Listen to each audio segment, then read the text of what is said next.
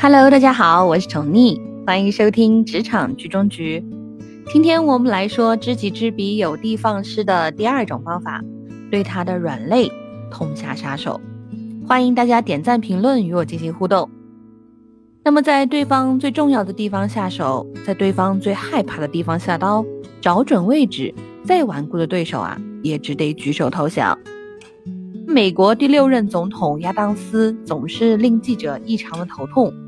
他呢使很多记者啊失望而去，就有一位叫做安妮·罗亚尔的女记者啊，一直很想知道总统对银行问题是如何看待的，可是呢，她屡次采访都没有结果。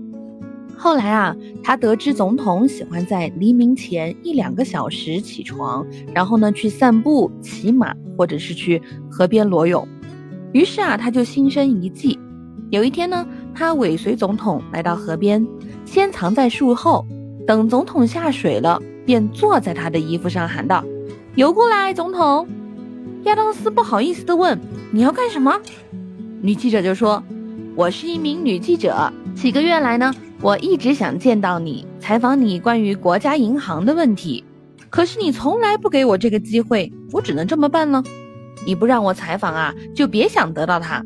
是回答我的问题，还是一直待在水里？你自己选吧。”亚当斯本想骗走女记者，就跟她说：“我穿好衣服上了岸，我保证让你采访，请到树丛后面去等我穿衣服。”女记者忙叫道：“不，绝对不行！